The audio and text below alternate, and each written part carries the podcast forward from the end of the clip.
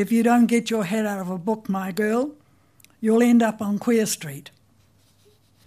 I was born in 1929, the year Jean Devanny left Aotearoa, New Zealand, and for good, because her novel, The Butcher's Shop, had been widely condemned, and also the year Virginia Woolf's Room of One's Own was published. New Zealanders were horrified and repelled by Devanny's novel. It was heresy. This beautiful, idyllic, green, and pleasant place dotted with little white woolly lumps that barred, or larger brown clumps that mooed. There was sun always shining. And this woman, this woman had portrayed it as a violent and murderous place for both women and cattle. Oh dear me, no, we can't have that. It didn't help that Jean was a communist. Woolf from an illustrious British upper middle class family, well educated, married to Leonard, large house, servants, wrote about the necessity for a woman to have a room of her own. At the time, I imagine I was only interested in sucking milk and sleeping, but I'd place a bet that my mother Rose read The Butcher Shop, and I wondered about her perspective as a farm worker's wife. As for Virginia's idea of a room of her own, it would never have occurred to Rose as a possibility when she was growing up. She might perhaps have dreamed of a bed of her own. My father shot himself in 1934, the year Ngaio Marsh's first crime novel, A Man Lay Dead, was published, and the year the Reform Party in New Zealand put off the election because they thought they'd lose. There were no great thinkers in the Reform Party, but they got that one right. Gordon Coates, their finance minister, completely unable to explain his financial plan and management even to his colleagues, or indeed to anyone else, was said to have told out of job workers who complained about lack of money to feed their families that they could eat grass. I don't think he did say this, but it didn't matter. It was like putting it up on Facebook. Everyone believed it. He had said it. It was the kind of thing he did say. So the election was put off, and 1934 became the forgotten year, but not for me. I remember 1934 because it was the year my mother taught me to read. Rose knew about hard work. She'd lived or existed through the headlines and reality of my father's death Young farmer shoots himself, screamed the headlines. Pākehā man married to Maori woman. Great copy. Fulfilled all expectations. Editors and readers loved it. The house went with the job, so once my father wasn't there to do the job, we were chucked out. Rose got a room with Daisy, and she and us three kids lived in one of the big front rooms in this old villa on Guppy Road, Green Meadows in Hawke's Bay. When Rose looked for a house to rent, this was a pretty hard ask. A young Maori woman with three kids whose husband had shot himself, nah, landlords were not lining up. Daisy's husband was in jail. She had four kids, which increased to six after her next two, the two times he came out of jail. And Daisy was a working class Scot, I think, or maybe Cockney, a small, pretty, garrulous, and good hearted woman, and she needed the money. So giving a room to another outsider helped both of them. What didn't help was my continual questioning why have we moved? Why are we here? What is that word? That word was either in the big black headlines of the Daily Telegraph, the local paper, or in the reports. And so it was in that little room on Guppy Road that grieving, lonely, and heartbroken Rose began teaching me to read. She'd gone to St Joseph's in Wairoa. She and her older sister, Mary, ended up in the same class because Mary was a sickly girl who was often away and who eventually died aged 33 of tuberculosis. One day, Rose got the answer to Sister's question first and hissed it to Mary. Sister strapped them both. Mary got three for not presenting her own question, her own answer, I mean, and Rose got six for telling her the right one. Unsurprisingly, Rose hated school, but the one thing she learned was to read. She was a fast and voracious reader.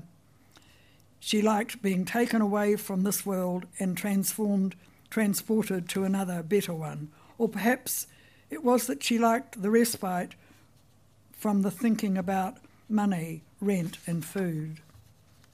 She read anything, and she liked to read in peace. I saw Rose staring at these black marks on a white page, and I was curious. Rose was short, dark, good looking, highly intelligent, hard working, and irritable. When she had time off, she liked it uninterrupted. So when she began telling me the words, she expected me to remember them. I knew a lot of words, but I didn't have much idea how to join them together. She was an impatient woman, and I am too, so I understand and know how it irked her when I asked her the word meaning of a word again, a word she'd already told me.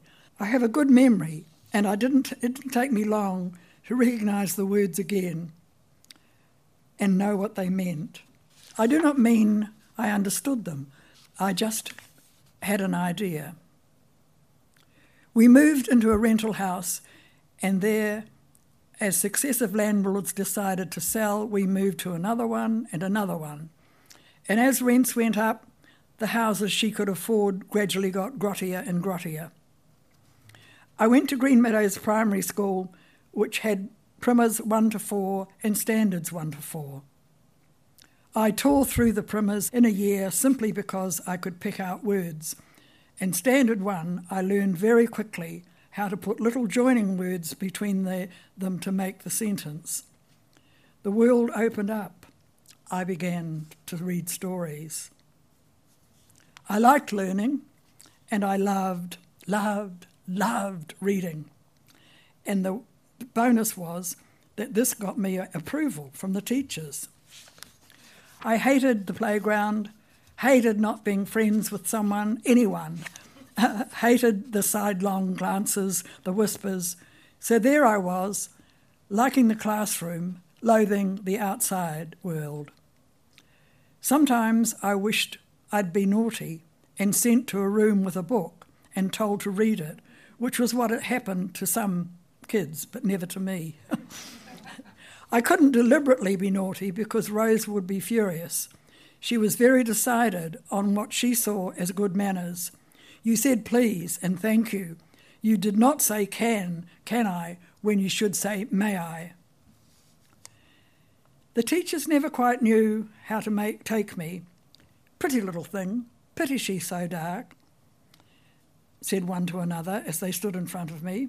Did they think I was deaf? They never put me higher than second in the end of year tests. I suppose it would not have done to have this little dark girl whose mother was Maori and whose father had shot himself to be placed first. However, I liked the work and I liked learning, so I had a sort of love hate relationship with the whole thing. Michael Joseph Savage and the Labour Party were delighted to have had the extra year. It gave them just that little bit of extra time to sort themselves out and storm to victory in 1935, the year one of my all time favourite novels, Gaudy Night by Dorothy L. Sayers, was published. I didn't read it till I was 11, and although I didn't fully understand it, I got the main theme, which was about the fact that when a woman got married, she gave up any hope of a career and became subservient to her husband, bearing his children, being a good mother, and making baking for church socials. If we were middle or upper class and could afford a nanny, a cook, and a housemaid, you might be allowed to interest yourself in some charitable society cause or cause. Michael Joseph spoke the language of the out of work farmer, preacher, te- hospital worker. He spoke the same language as the poor. He'd been hard up himself. Christened Michael, he'd added the name Joseph in memory of his brother, who died when quite young. Like thousands of others, Rose had his photograph on the wall. It hung along from the dog collar, which Rose used to strap us when we did something really wrong. In our house, there were grades of punishment a good shouting at, a lot of swearing, no pudding, to bed without, with no tea, and last resort, the strap. I only got the strap once. I'd put three oranges on Rose's bill at the grocer's. She knew to a penny how much the bill would be, so it was a shock when she found out that there were extra items. I remember that huge longing when I looked at the oranges, then the idea, then the giving in to temptation. I had intended to give my brother and sister one each, but I ate one and could not resist eating another one, so my brother dipped out. When Rose challenged us, my sister denied she'd eaten one. So I got the full brunt of, of Rose's shame and fury. Not only had I done the wrong thing, I had made a fool of her because she'd queried the bill, and Mr. Rundle had told her in front of two other people that I had put them on the bill. She felt I'd added to the shame she experienced on a daily basis, that of being Maori in a Pākehā community. Rose, after she got home from working weeding carrots, would make herself a cup of tea, roll a cigarette from yellow zigzag paper and her tin of Melrose tobacco, light up and read. She had an internal clock and when that buzzed, she got up, prepared tea. She was a terrible cook. And when it was time, commanded us to wash our hands. We might be poor, but we can be clean, was her mantra. I thought of Rose when Dr. Siouxsie Wiles told us that cleaning everything with soap and water was best, and that frequent hand washing was the answer to frightening COVID away. Rose would have approved. Once I learned to read, I read in bed, I read in the lavatory, I read walking down the long drive to the letterbox, I read walking along the road to school. I read girls' annuals, single stories, and then when I was around seven or eight, I discovered real novels, long stories that went on and on. It was pure bliss, and at first I loved the novelty of them. However, after the first heady exhilaration and reading each one two or three times, I got very bored. The kids in the books went to boarding school where they had midnight feasts, which I thought was mad. Why would you get up in the middle of the night and have a feed? And they were always saying scrumptious. What the hell did that mean? I didn't know anyone who said scrumptious. I mean, if I'd said it in front of Rose, she'd probably have said, Don't get funny with me, my girl. One day, I was moodily looking for something to read and I picked up Rose's library book. Rose hated going out. She went out on pension day when she went to the post office and collected her widow's pension. Then she would go to Mr. Rundle, where she paid the grocery bill and bought her one treat, a packet of Capstan 10 tailor-mades. She saved these cigarettes for special occasions or perhaps for when she was feeling tired or discouraged. She eked them out so that the pleasure lasted. Yes, she hated going out, but she loved reading. She, so she had to go once a week to borrow books from the library. The Taradale Library was a lovely place situated at the back of the town hall, with brown walls and a smiling librarian. I'd enjoyed Anne of Green Gables by L.M. Montgomery and the rest of the Anne books, and then I loved Emily of New Moon and the rest of the Emily books, but I couldn't go on reading and rereading them forever. The alternative seemed to be the scrumptious ones. So, yeah, nah, uh, to them. In desperation, I picked up one of Rose's library books. These were crime novels Agatha Christie, Margaret Allingham, Ngaio Marsh, Dorothy Sayers, later to be known as the Queens of Crime. Of course, they were. Of course, there were other writers too, other books, but these are the main ones I remember. Dorothy L. Sayers was the best writer, I de- decided later, but they all held my interest. They were puzzling, though. There were manor houses, there were butlers. People said, rather. The working class characters were always slow and stupid, and it was always left to the upper class sleuth to solve the murder. Hercule Poirot was regarded with suspicion at first because he was a foreigner, but he overcame that handicap by using his little grey cells and solving the murders. These novels were racist, sexist, and classist, but 10 year old, I didn't notice that. In any case, these were people in books. They weren't real, were they? So I concentrated on the puzzle. Unfortunately, Rose didn't care whether I was in the middle of a murder case. If she'd read the last line in her sixth book, um, she'd gather up all the others and stick them in a basket and walk up to the library to return them and take out some more. I got used to making up my own ends to the stories, which were a little like reading about life on Mars anyway. Some of them even said scrumptious. I made up my mind that if I ever got an invite to a weekend party at a manor house, I would refuse.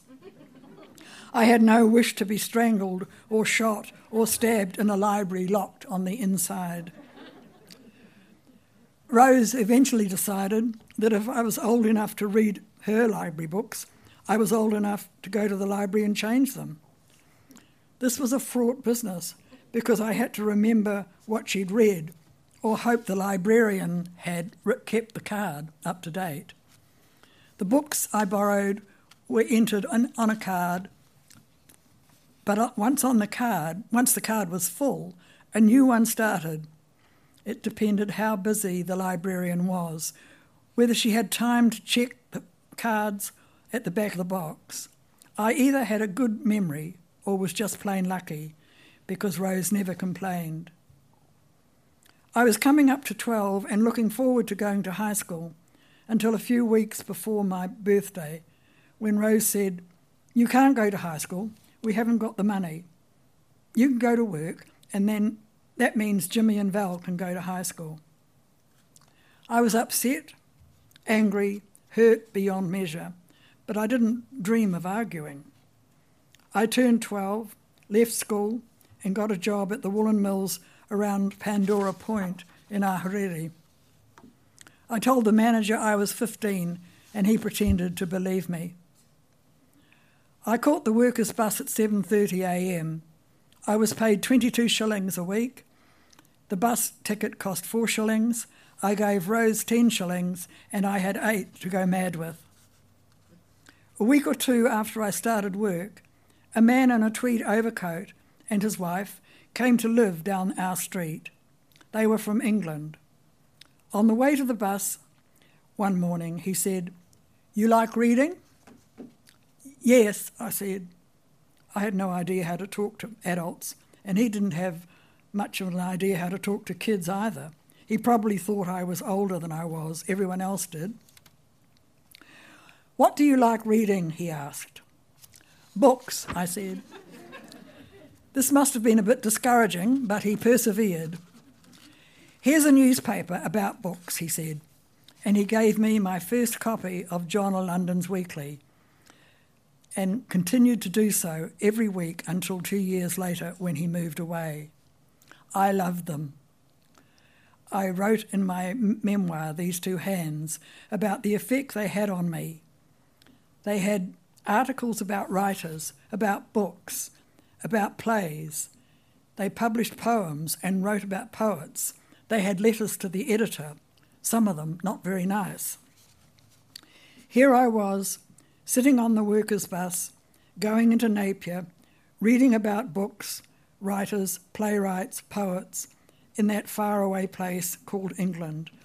And like a little literary vacuum cleaner, I sucked up all the words, stories, reviews, poems, letters to the editor. I read voraciously. I was only happy when I was reading. Rose had sent us to the Methodist Sunday School so she could have a lie in on Sundays and have a cup of tea.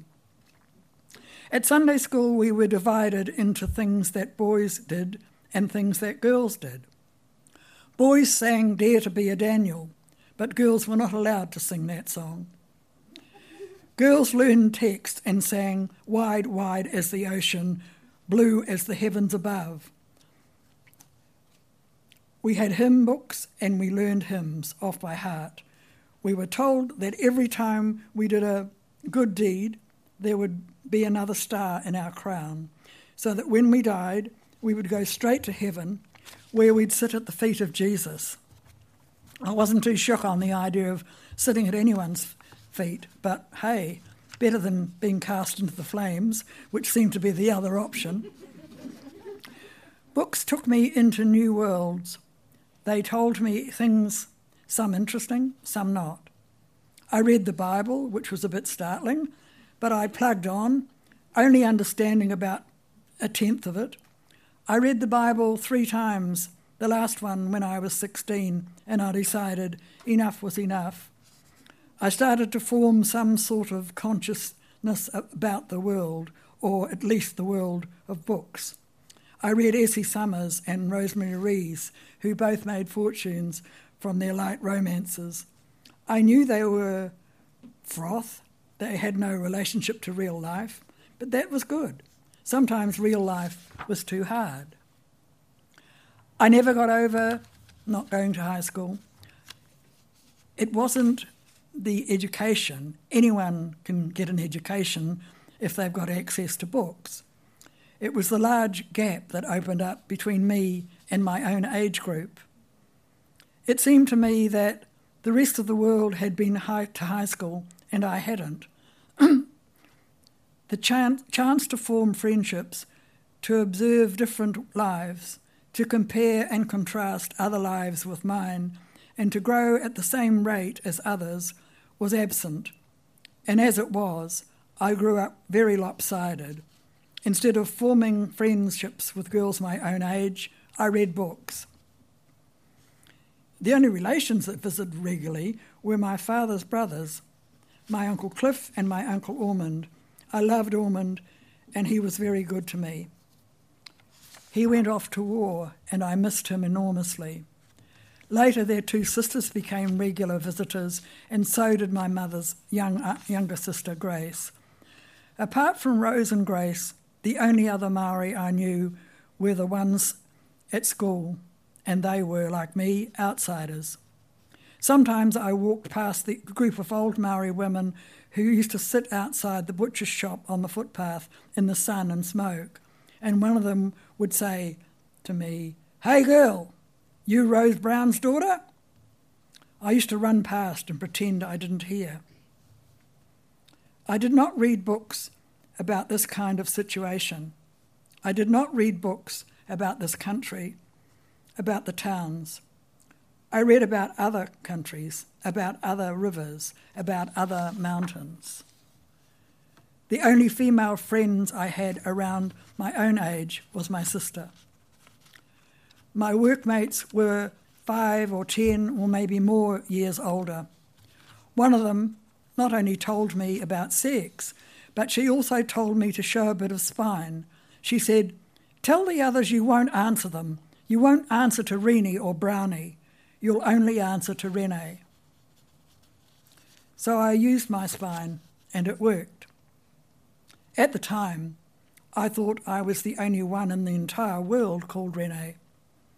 Why Rose named me Rene, I'll never know.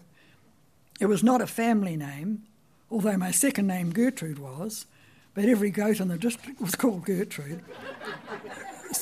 so I grew out of hating my first name and into loving it. My mother taught me to read, and she gave me my name, Both of these gifts have served me well. I met Laurie, and he fell in love. Fell in love with me. I liked that. I liked being the one who was loved. I got engaged and then married at 19 and turned 20 the following July. I had my first son a couple of months before I turned 21. I thought I knew everything, and I acted like I did. I read Vera Brittain and Rebecca West, read the Marie Stopes Married Love, published in 1918, and I said Laurie had to read it too. Married Love talked about sex and pleasure and said both participants should get pleasure. I hadn't got a clue what that meant. I had very vague ideas about what happened when you went to bed after your marriage, but the books enlightened me. In a way, I think I did know a few th- important things. I knew I did not want to end up like Rose or Daisy. I might read light romances sometimes, but I was sceptical, cynical, and I suspected everyone's motives. I chose well when I married, and I got exactly the right person someone who loved me more than I loved him, who never said no to anything I wanted to do. I wanted to be respectable. I wanted a nice house, nice kids. I wanted everything other people seemed to have. I left the factory and got a job at chemist shop, Breen's on Emerson Street in Napier. I stepped up in the world. Working in a shop was superior to working in a woolen mill or a printing factory. Mr. Breen was a very good employer and a stickler for good service. I wasn't allowed to serve the shop until I'd dusted the thing three or four times, read all the labels, and when I asked, I could go straight to the requested item, take it from the shelf, and hand it to him. I wasn't, of course, allowed to sell condoms, which were called French letters. Men would shuffle in furtively to the counter or swagger in, grab a bottle of cough syrup, and then ask for three packets. Mr. Breen always knew what they wanted. There would be a hushed sort of mutter, a transaction, and then the man would go out and become part of the Friday night shoppers. I came across the Aho, a magazine that published Maori writers. I read J.K. Sturm and Rowley Habib. At last, I was reading about the people and the country I knew. I was dragged to a rehearsal by a friend and called onto the stage with five others. The director ordered us to scream, and I screamed the loudest, and I got the part. and so began my long love affair with theatre and reading plays. Lou Johnson came to work at the Hawke's Bay Herald Tribune and began a series of poetry readings where he and other poets read their works. I began to read poetry. The last time I saw Lou, he was standing in the foyer at Circa Theatre. He grinned at me and said, The house of Bernarda Alba. This was a low blow. I had played Martirio, one of the daughters in this play by Garcia Lorca. The story was about an old woman who had seven daughters, and none of them, younger ones, were allowed to marry until the oldest one married, which was not going to happen. The director said, When you stand there, I want you to show repressed sexuality. So I stood there, but I did not show repressed sexuality. I didn't have a clue how to show repressed sexuality, or unrepressed sexuality for that matter. It was not the sort of thing you could look up in the dictionary either, or roll up and ask a neighbour about. In the play, the guy wants to marry the young sister. He hangs himself. But hanging was a bit quiet, the director thought. She wanted something more dramatic, so she decided he'd shoot himself. In his scathing review, Lou Johnson tore the production to pieces. He didn't actually say I failed the repressed sexuality test, but he was furious about the director's cheek in changing the ending. So we all bore the brunt. and we all hated him. But standing there in Circa all those years later, both older and wiser, we laughed about it. I began teaching English and history at Wairoa College by accident. Their regular teacher got sick. I was studying history extramurally from Massey, so I was asked to fill in. I had not been to Teachers College, but I'd had 20 years in theatre. I'd read hundreds of books and a couple of hundred plays. I was short and skinny with a deep voice. I was told via Facebook last year by one of the students in the first in that first class that when I walked into the classroom, no one took any notice. Um, they, when I said stop talking, they just kept on talking. So she said, "You stuck Dark Side of the Moon on very loud, and we all got such a shock we stopped talking." I had not read any books about teaching, but I had done 12 years, 20 years in theatre, so I knew about preparation and performance. And after that first shock, we all got on okay. My kids and I went on a summer holiday to Mahia. I read Catch 22 by Joseph Heller, To Kill a Mockingbird by Harper Lee, and I read somewhere in a magazine that Elvis's favourite sandwich filling was peanut butter, bacon, and banana. Bob Dylan had arrived in the early 60s with the times they are a changing, and they were. But for the moment, we didn't take any notice. The kids dug for pipi, collected pāua, bought fish and chips. I read, and I read, and we were happy. Then 1972 and Broadsheet came along. What a breath of fresh air that was. I loved it and waited impatiently for each new issue. I went to the United Women's Convention here in Wellington, where Margaret Mead told us to go home and do something. Wairoa had three pubs and a working men's club, which catered for men, and for women there was something called a woman's rest, which was a small concrete edifice containing a lavatory and a wash basin. Clearly, room for improvement. So we shouted a bit, talked to the council, the JCs, the Lions, and finally we got some a larger room with hot water and a kettle and some comfortable seats. And the Wairoa Women's Centre was opened by Sonia Davies. I read New Zealand Listener, New Zealand Women's Weekly, New Idea. I read a hundred of plays. I read Arapera Blank, Rowley Habib, Witi Ihimaera, Patricia Grace, Fiona Kidman, Rachel McAlpine. I read Germaine Greer. I read English and American feminists, and I directed plays. I directed numerous plays for Wairoa Little Theatre the last one, a feminist play called Sweetie Pie, which caused a huge stir. Three women who'd worked on the play left their husbands. So when the Little Theatre wrote their history, they left every play I'd ever directed out of it. they even left out all the work I'd done cleaning the dunnies. After I wrote my memoir, a woman who'd been in that play called and came to see me and we agreed that leaving me and my work out of their history was on a par with the general history of this country, which, if it didn't like what had happened, just cut it out.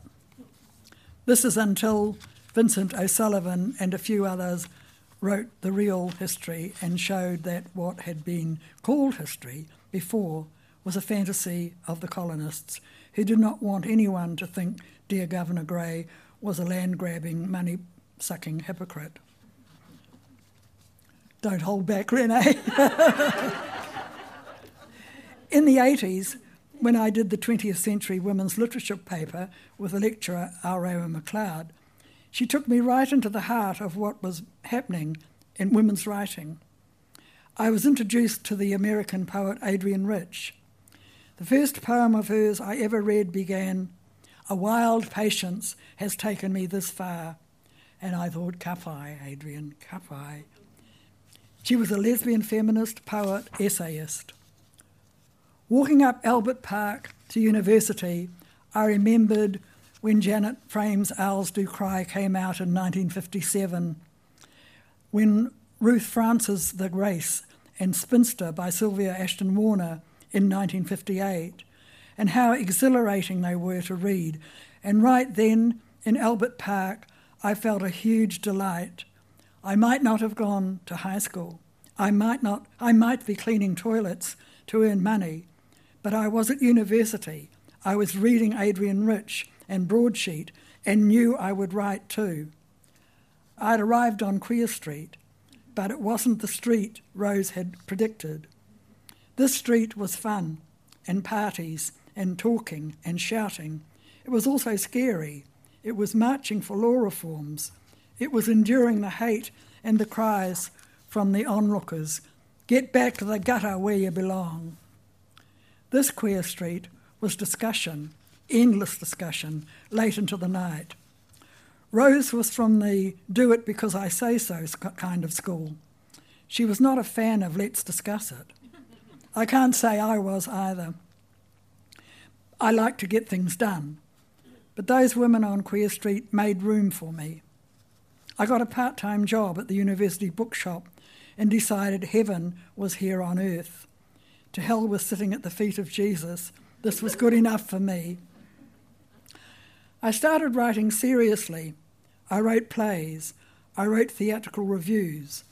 When I was awarded the ONZM, I laughed along with the audience when the nice guy with the beautiful voice read out the titles of my works, asking for it. What did you do in the war, mummy? The MCP show.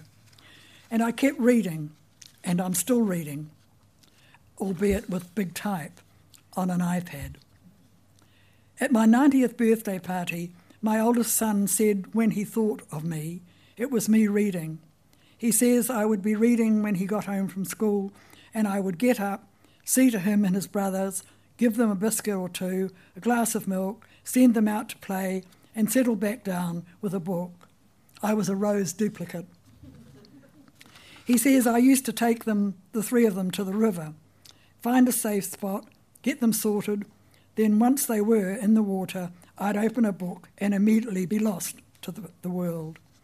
I suppose I'd have looked up if one of them was drowning, but who knows? Reading books has been my salvation, my education, my relaxation, and my love. I suppose it was almost inevitable that one day I would start losing my sight. Life, Rose had informed me more than once, is not fair. I have a Lilliput library on my front, fence, and when I put it up, I imagined I'd refill it every couple of days with books from my own library but it refills itself. At least the people who love the books do. After the first refill, five years ago, I've only put in four books. The rest of, have been put in and taken out by people who like reading, all age groups. They don't have to replace the books, they borrow, but it's, it's like they want to. Um, they want to spread the love of books, I suppose.